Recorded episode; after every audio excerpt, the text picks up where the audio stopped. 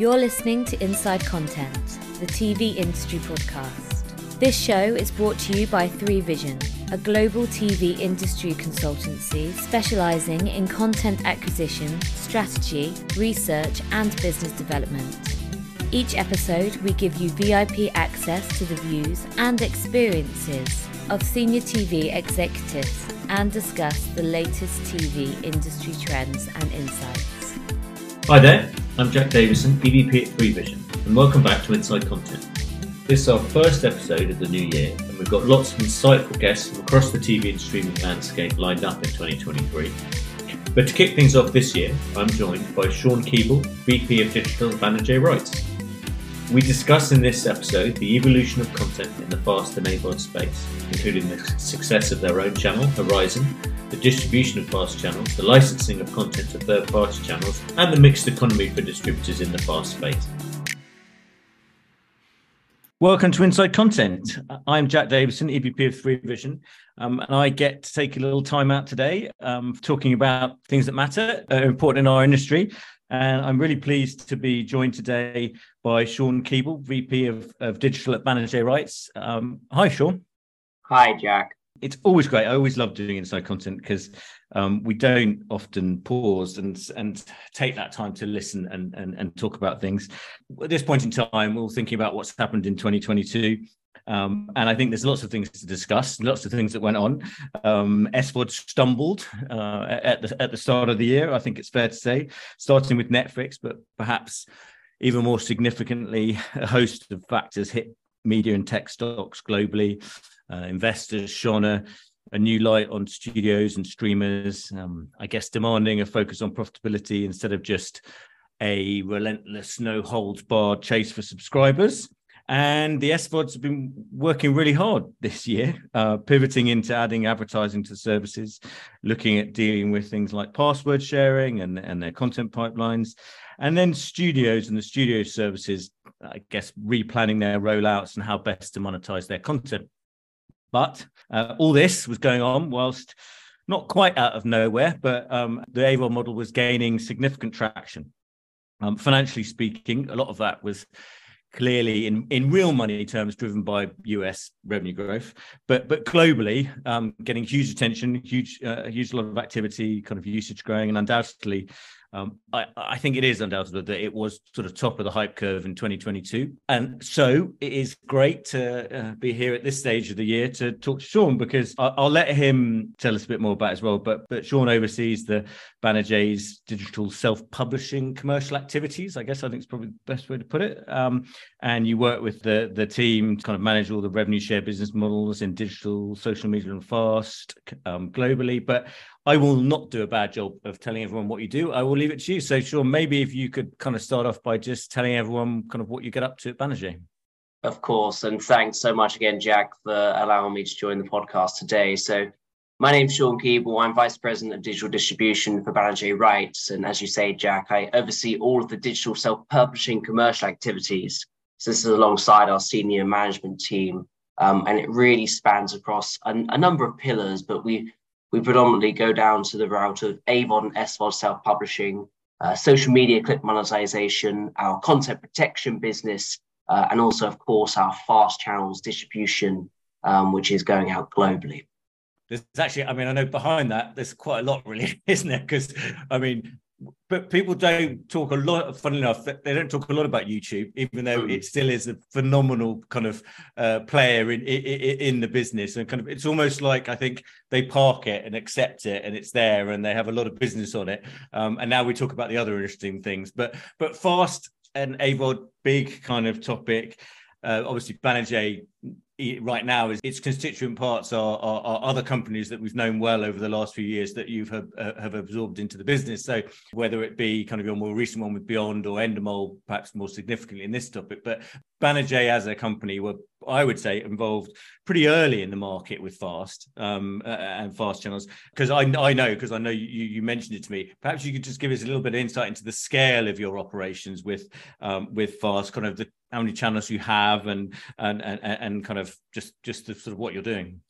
Absolutely, Jack. So, and, you are right. You know, the scale that Banijay Rights now has in the fast channel is is is quite something. So, we in the market currently have 19 unique fast channels, and we've been able to syndicate these um, 68 times across various different streams around the globe. So the way that we've approached fast is that we've got a mixture of both single IP and aggregate based genre channels.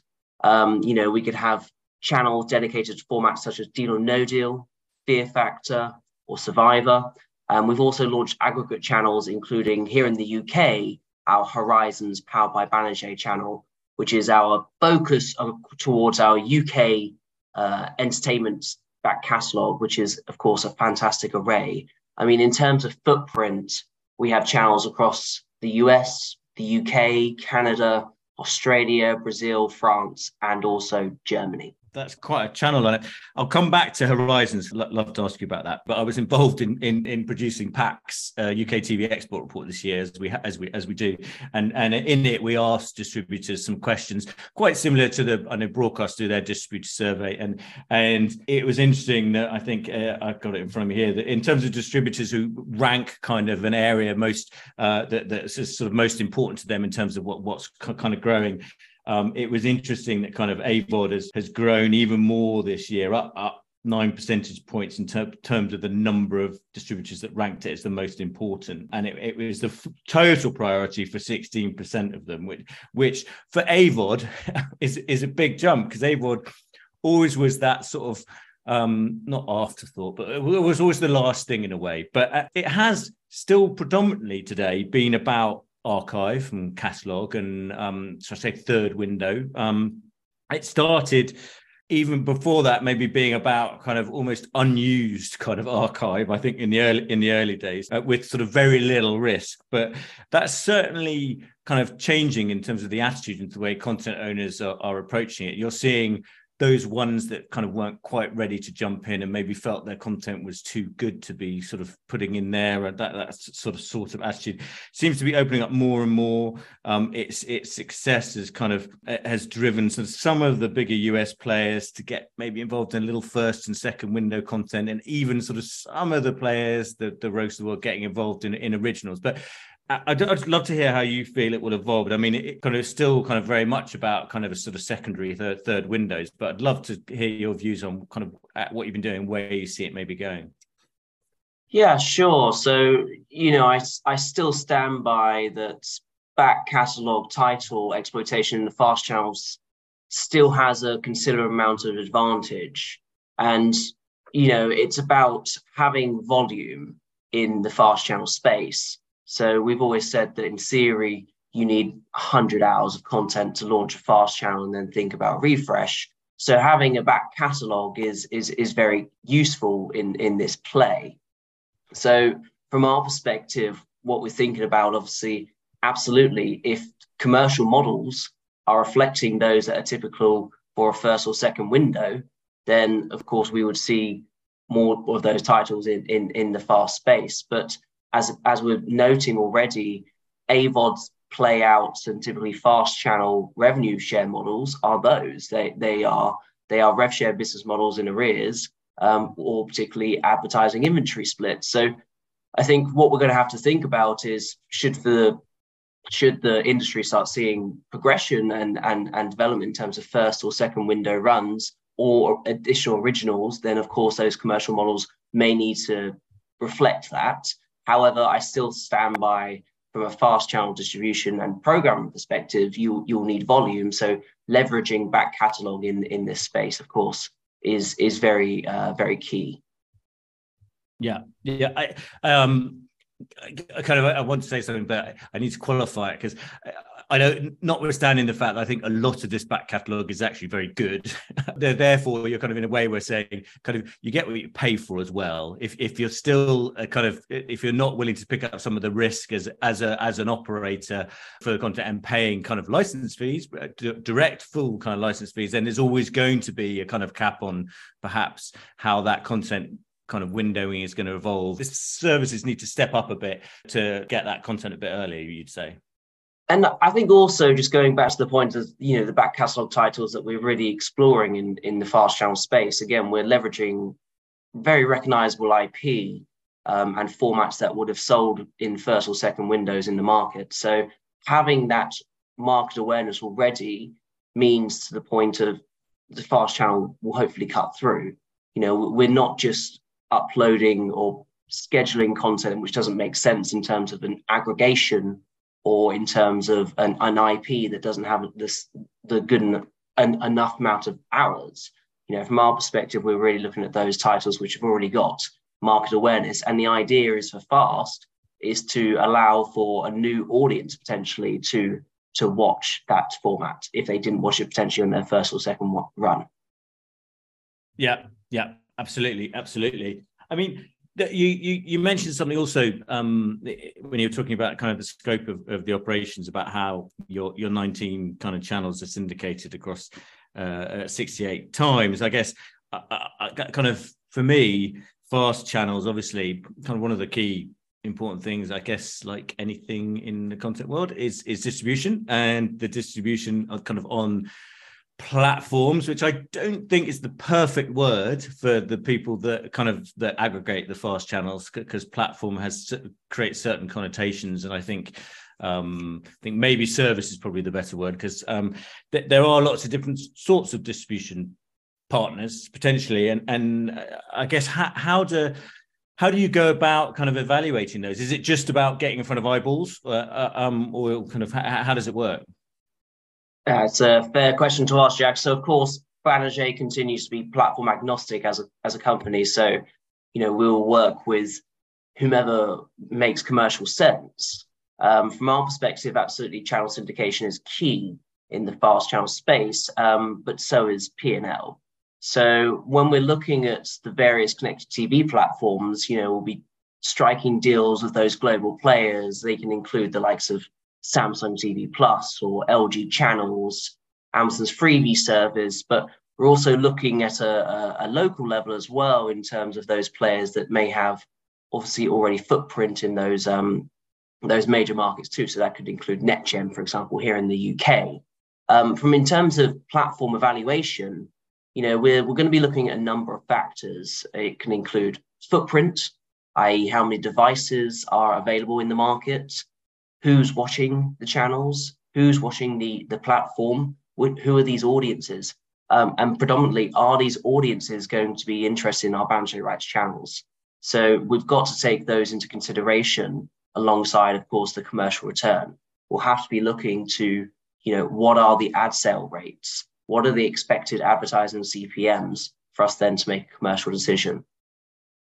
Yeah, that that I mean, I guess there are quite a few moving parts, aren't there? And and and in some respects, well, maybe you're obviously in a slightly different kind of um, part of the part of the chain to us, but in some respects, there is that kind of challenge with data as well. Who's who's sharing it all and how much they're sharing and and so on. But one, you mentioned a few of them. I'd love to kind of just focus on more um, in, in, a general kind of area. I mean, the, the, the OEMs, the equipment manufacturers like Samsung and LG, you mentioned, and Vizio, kind of, they are um, an increasingly kind of interesting piece of the equation with Fast and and, and AVOD at the moment. Um, what I think is absolutely kind of flabbergasting actually is one of them. I, I was I was I was looking at their their their uh, uh, annual report actually, and and Vizio who make TVs. I think people who know Vizio know they make TVs. They also have kind of kind of AVOD and fast uh, uh, um, services. They made to date the first three quarters of this year they made a profit of of two hundred twenty seven million dollars. Um, 94% of that profit was from platform revenues was from advertising, uh, uh, sharing from SVOD partners, or facilitating direct advertising on connected TVs. That six percent of those revenues were from selling TVs. I, I, just think it's quite quite it's quite telling when kind of I know we've all seen Roku develop from a from an equipment manufacturer originally into a kind of service provider and enable provider. Their, their kind of revenue numbers not quite I think that extreme, but they they show the same story how important their kind of revenues are from, from those services and and they they they themselves obviously are really important platform partners from the from the likes of your, yourselves but they're also licensing content and and and taking in some cases taking some risk um, and, creating their own um, uh, what I think that the industry likes to call own own own channels, owned and operated channels, um, and Um, I know Samsung's got kind of a wildlife one. They've had a in some markets they own they run the Baywatch one. They've got sort of the Jamie Oliver one. They've got um, uh, there's more. I, I, I, think sort of the names escape me. And and and Vizio, I think all of theirs, most of their channels, Vizio somethings, and have some movie channels. I think Roku's got a couple uh, of movie ones, and and um, this I am presuming, uh, well, it, this is also an opportunity. So we've talked about fast channels, but but actually licensing to those guys who are running their own fast channels is it, it is as presumably as a, a, good opportunity for distributors. And are you? I mean, you in? Is that is that mixed economy something you work in in terms of kind of kind of targeting the opportunity? Sure. So absolutely. You know, typically if Banijay Rights has launched a third party channel on on a platform, then already those those conversations of licensing to the, an owned and operated channel would also be in parallel. Um, you know, it's it's a good commercial route. It's another avenue for either titles which again may not have enough volume to be in its own fast channel. So being approached or approaching a platform to discuss their owned and operated opportunities again allows for another form of uh, incremental revenue streams from there. But as you say already, Jack, typically those those models may differ as there might be more risk coming from the platform. So absolutely, you know, the opportunity of of, of licensing content for O and O, it's certainly one that Banijay Rights does explore, um, and typically in parallel when launching a third party fast channel on the platform. And kind of almost as a sort of adjunct to that that um, I, I, was sort of always aware, kind of, kind of a few years ago, of, of, the sort of the proliferation of those kind of the aggregators not exclusively, but largely in the US, obviously taking advantage of the growth and the kind of scale of that market and how quickly it, it grew. Um, uh, FilmRise is one, but there are others, um, and um, they launched a lot of channels, and and and they launched some general channels with with just uh, movies in and, and, TV shows. Then they launched some single IP ones that that um, distributors, including UK distributors, kind of licensed some content to, to to operate. We've seen a few of those tra- transition from kind of being FilmRise uh, or, or, other aggregator operated ones to perhaps being more directly run by, by the distributors.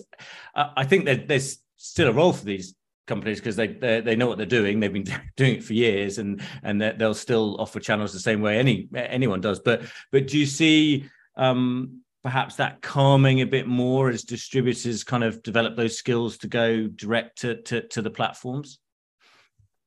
I think it will all go down to, of course, infrastructures and certainly resource at desk to not only strike deals with the, the, the fast channel platforms themselves or the connected TV platforms, and we've also got the operations to go ahead and facilitate the channels, not only deliver the content to the platforms or to the facilitator, but also then to program and schedule the content, which of course are, are roles which are very key when launching channels. So I think it really will come down to uh, a company's position in terms of uh, resource at desk uh, and also, you know, wanting to either invest in in in-house or, or, or third party routes to market. So I think there's certainly still, you know, a, a, a need for aggregators potentially for those those companies that don't have that resource in house.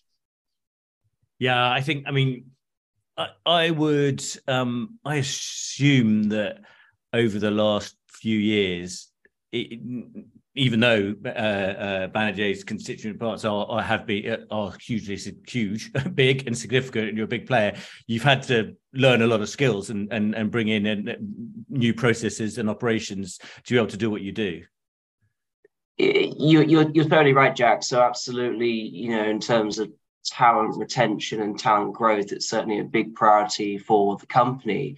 And as we have launched, you know, at scale our fast channels operation, it has meant for hiring talents that you know uh, are going to be suited to these roles. So when we're thinking about our fast channel operation again, we're going to need to find channel programmers or channel managers, as well as operations um, executives who can deliver content to a specific uh, specification to each platform, typically via, via cloud. Um, we need, of course, people to handle metadata, artwork, Um, and again, going back to the programmers, we need people to physically schedule content uh, and on, on linear feeds, which is something, of course, would be typically sitting with a, a broadcaster instead of a distributor. But from our standpoint, you know, what we're doing is we are taking these channels and we are curating them in, in the best possible way, whether it be um, programming in blocks or, or programming to clock. You know, we're, we're certainly looking at all, all avenues of programming strategy as well as leveraging that data, um, which you mentioned earlier before, Jack, in terms of how we can take that information at a granular level and then, of course, schedule accordingly. So, in terms of talent opportunities, absolutely, we, we've had to um, certainly consider all of these um, moving parts as we continue to grow the fast channel business. Yeah, that's great. And I and and uh, I'm going to steal that you just said when you said whether you're programming to blocks or programming to clocks. I like that as an expression because that's important in this uh, mm. in, in, the fast world. I, that, that that brings me back actually to something you said really early on, and I think it's a really interesting interesting development because I think people can be a bit.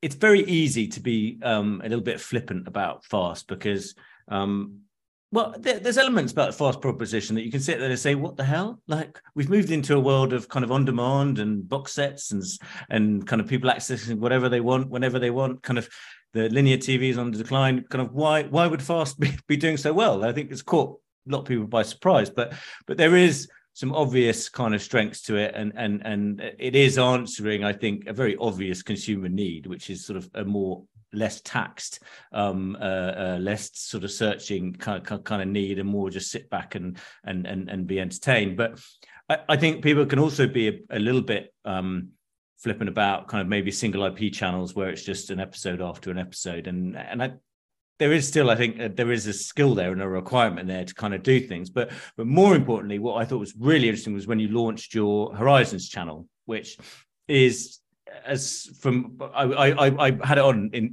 in the office on Friday actually. I was I was watching it so at least I could understand it. And it is scheduled like a um uh, uh well a, a, general entertainment channel. Sorry it's probably a better way of putting it. You have you have um uh, entertainment shows, quiz shows, drama, um, and it, it's a um, it's a it's a good old TV channel. So it's not and it's not thematic. It's not a single IP, um, and I'm I'm really interested in what you could. How's it going? Like I, I like how's that channel working? Is it is it is it doing okay? Like uh, anything you can tell us about it?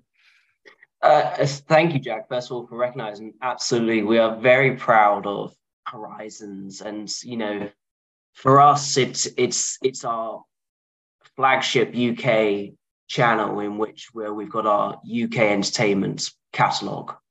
And the good thing about that channel is that as you as you rightfully mentioned, Jack, in terms of as opposed to a single IP-led channel, we've got a lot of content to refresh.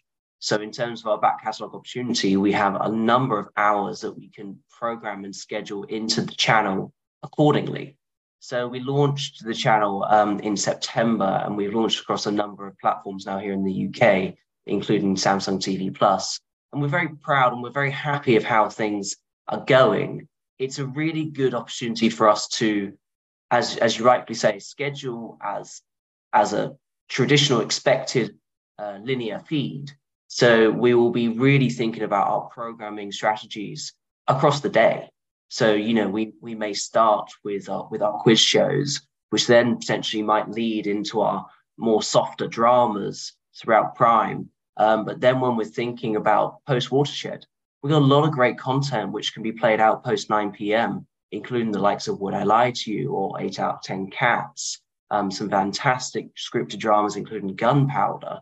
Um, so, from our perspective, what we're really leveraging here is a 24 hour linear playout um, which absolutely we are programming uh, to the to, to the clock. Um, it allows us, of course, to be very um, you know hands-on with our tent pole programming as well. So if we're looking at our Christmas uh, schedules, if we're looking at our Easter schedules, you know, typically what we'll find is we have content that we can we can publish and, and, and we can program around those, which which allow for incremental marketing opportunities, not only with our own social media platforms where we'll be able to cross promote, but also with the platforms themselves where we can he- hopefully look at some on-platform marketing opportunities. Um, but for us, Horizons absolutely allows us to have an opportunity where we can refresh content at a much greater scale, um, as well as take all of that data and understand to a to an hour and to a minute, of course, what content is working well. That's great. We often get asked in in some of our in the course of doing our kind of um day-to-day kind of um project work for for for, for clients kind of um, those kind of trickier questions about AVOD and, and and fast, sort of what's which are the most successful channels and what's doing best, and and and the honest answer is you, you, can't really answer that because no one's not everybody is giving you a kind of full view of the data and and it, it isn't sort of measured yet properly and um, but you can pick up bits and bobs and hear from people about what, what what's going well and you can be a bit um uh, a, a, a, bit kind of uh, well, a bit silly and say things that well, kind of the most successful fast channel is not launched yet, which I think, which I think is a, is is true. I think kind of experiments experimentations like this with with Horizons and and new kind of kind of innovations are are going to be happening on and on, and I think people are going to continue to tweak and really kind of uh, try and find the best recipe. But um, it is going to be really interesting to watch. I think it especially kind of this year coming 2023 um, we're going to see kind of a, a lot of really interesting um, developments i guess to that point kind of what's what's next for you um, what, what's next for Banijay? Uh, of course it's a very fair question to ask jack of course from our perspective we've now got 19 fast channels in the market and we we're, we're not certainly going to slow down. We're going to continue looking at those launching more fast channels, those that of course make sense to do so. With the, the with the depth of back catalogue, you know, it's it's certainly about either curating those again those single IP led channels, or again looking at more aggregate genre based channels.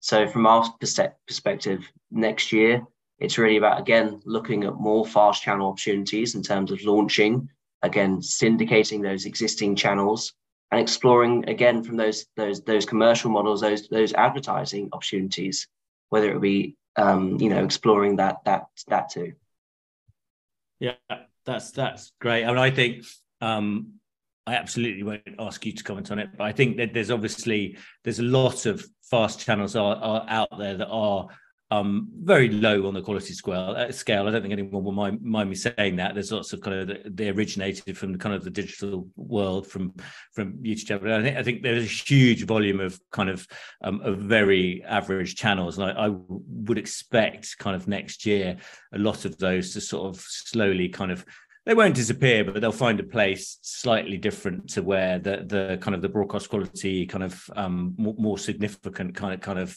uh, fast channels exist. So I, I hope that that will give even more of a of a um, of an opportunity for the, those ones to to shine and to to, to kind of grow as, as the other ones. I, I, sh- I shouldn't. I, I, don't mean to be entirely dismissive of them, but find their place so that they don't out crowd out kind of that market. But but that's great, Sean. I think I think we're probably to time. Um, thank you so much for for joining us, and um, I look forward to catching up sometime soon and see, seeing uh, seeing what you get up to in, in in 2023 with your channels.